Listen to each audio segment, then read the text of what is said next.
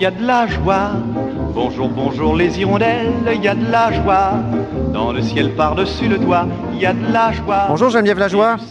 Bonjour Antoine. Correspondante parlementaire à l'Assemblée nationale pour le Journal de Québec et le Journal de Montréal et de retour dans les couloirs de l'Assemblée nationale. Es-tu allé dans les, dans, les, dans les tribunes aussi des journalistes ou c'était-tu accessible? Euh, moi, je suis pas allée dans les tribunes pendant la période de questions. Je suis allée voir avant, euh, mais euh, j'ai assisté au premier, aux, aux, premières mêlées de presse post-COVID, oh. comme on pourrait les appeler très particulier déjà. Euh, Parce qu'il faut être à distance. Là. Habituellement, une mêlée de presse, c'est une vraie mêlée. Ça s'appelle Scrum, justement, en référence au sport du rugby.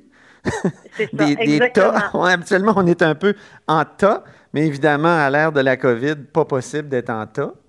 Non, là, euh, d'ailleurs, bon, faudra nous aussi s'adapter.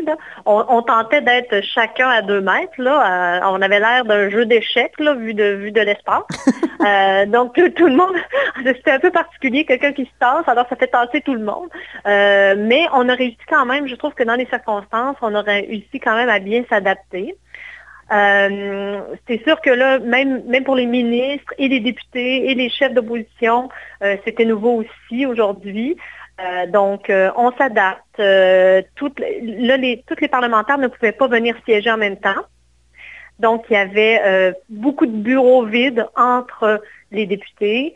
il y a un nettoyage qui se fait systématique entre les périodes de questions, parce qu'il y en avait deux aujourd'hui, deux, deux périodes de questions une après l'autre. Donc, des nouvelles mesures, tout ça, tout ça dans, dans l'esprit de, la pandémie que, vit le Québec, évidemment. Mais ça change l'atmosphère à l'Assemblée nationale profondément, j'imagine. Bien, tout à fait. Il faut, voir que au cours des deux derniers mois, le gouvernement a été pratiquement seul hein, euh, dans l'espace public. On, voit, on voyait peu les partis d'opposition. Alors, c'est eux d'ailleurs qui ont demandé à ce que euh, le gouvernement, à ce que l'Assemblée nationale recommence à siéger, ne serait-ce qu'un peu, là, parce que justement, eux, dans ce temps-là, ils sont pratiquement invisibles. Tous, les, tous les gens écoutent la, rendez-vous de 13 heures de tous les jours, de ben, maintenant qui n'est plus tous les jours, mais presque, de M. Mhm. Legault et de Dr. Arruda. Mais les partis d'opposition n'ont pas vraiment d'espace. Donc là, euh, ça, a recommencé ce matin. Euh, donc, il y a eu des critiques déjà, euh, notamment du, du, chef intérimaire du Parti québécois, Pascal Bérubé, est allé dès ce matin d'une petite attaque au gouvernement en disant, ben écoutez, nous autres, on veut on veut qu'ils rendent le masque obligatoire, notamment à Montréal. Oui, c'est ça, sa critique portait sur les, les, masques, hein, c'est ça? Tout à fait. Ben, le manque de leadership du gouvernement qui devrait qui doit imposer le masque dans les lieux publics à Montréal, dans les transports en commun. Donc, euh, Pascal Bérubé a commencé en force ce matin avec ça. Et justement, euh, même euh, durant la période de questions, le premier ministre François Legault a, maintenant c'est exit hein, les, les dispositions juridiques pour expliquer pourquoi on ne peut pas rendre le masque obligatoire. Là, ce matin, là, il n'était plus question de ça du tout. Mais oui, on euh, invoquait hier les droits fondamentaux. Je ne sais pas, le, droit fondamental, je ne sais pas lequel est violé là-dedans, mais en tout cas. Ben, en tout cas, il avait disparu aujourd'hui du discours de toute façon. Et là, euh, M. Legault a très, très clairement expliqué que si on n'impose pas le port du masque, de couvre-visage, le port du couvre-visage dans les lieux publics au Québec en ce moment, c'est parce qu'il n'y en a pas assez de masques. Donc ah voilà la, véritable explication. Monsieur Legault euh, l'a admis ce matin. Donc il y aura peut-être quelques précisions à donner puisqu'évidemment euh, il y a un autre point de presse aujourd'hui. Encore une fois, on pourrait qualifier ça de cha-cha-cha comme tu l'as fait dans un, de tes textes récemment. Oui, ben, pour ceux qui connaissent, hein, on avance, on recule, on avance. Euh, on l'a vu sur plusieurs sujets, que ce soit sur l'âge aussi des gens qui doivent se confiner plus intensément, comme est-ce que c'est 60 ans, 70 ans? Euh, on, on l'a vu sur plusieurs sujets, puis on le voit sur le masque, euh, en, se rappelant déjà que Dr Arruda avait dit dès le début qu'il n'était pas trop chaud chaud à cette idée-là. Ça a pris du temps même avant qu'on parle des masques. Et là, hier, euh, pour M.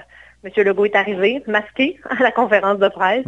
Et c'est ce qui a retenu l'attention. Et depuis, bon, on essaie de le promouvoir. D'ailleurs, ce matin, euh, il y a certains députés, certains ministres qui portaient le masque à leur arrivée, mais pas tous. Hein. C'était partagé. Je, vous dirais à, peu près moitié-moitié. Qui, par exemple, portait le masque? il y avait Sonia Lebel, en tout cas, certainement que j'ai aperçu. il y avait André Fortin, le député libéral de Pontiac aussi, que moi j'ai mhm. aperçu personnellement. OK. Euh, au fond, on a l'impression que c'est comme la gestion de cette crise-là. C'est à, l'image, en fait, de, la gestion de cette crise-là. On dirait qu'on énonce des principes euh, en fonction de ce qui est possible, mais pas en fonction des règles de, scientifiques, disons, ou qui découlent d'une logique scientifique. Tu sais, les masques, euh, on dirait que là, c'est possible maintenant parce qu'on en a peut-être un peu plus, alors qu'avant, on, disait que c'était pas efficace parce qu'il n'y en avait pas assez. Euh, puis c'est la même chose pour les, les, éducatrices. Si on a besoin d'éducatrices, mais ben là, on hausse le, le, seuil de l'âge. c'est l'impression qu'on a. Hein? Exactement. Puis d'ailleurs, le, député, euh, pardon, le chef intérimaire du Parti québécois, Pascal Bérubé, euh, a, un petit peu critiqué ce matin le docteur Horacio Arruda. bon, mon, mot est, mon mot est dur, le critiquer il a dit quand même que Dr Arruda, euh, on, veut, on veut que ce soit le meilleur directeur national de la santé publique, pas nécessairement le plus populaire. Mhm. Alors, c'est aussi en lien avec euh, les petites controverses là, qu'il dans lesquelles il s'est embourbé dans les derniers jours. C'est sûr que quand on se met à leur place et les informations sont...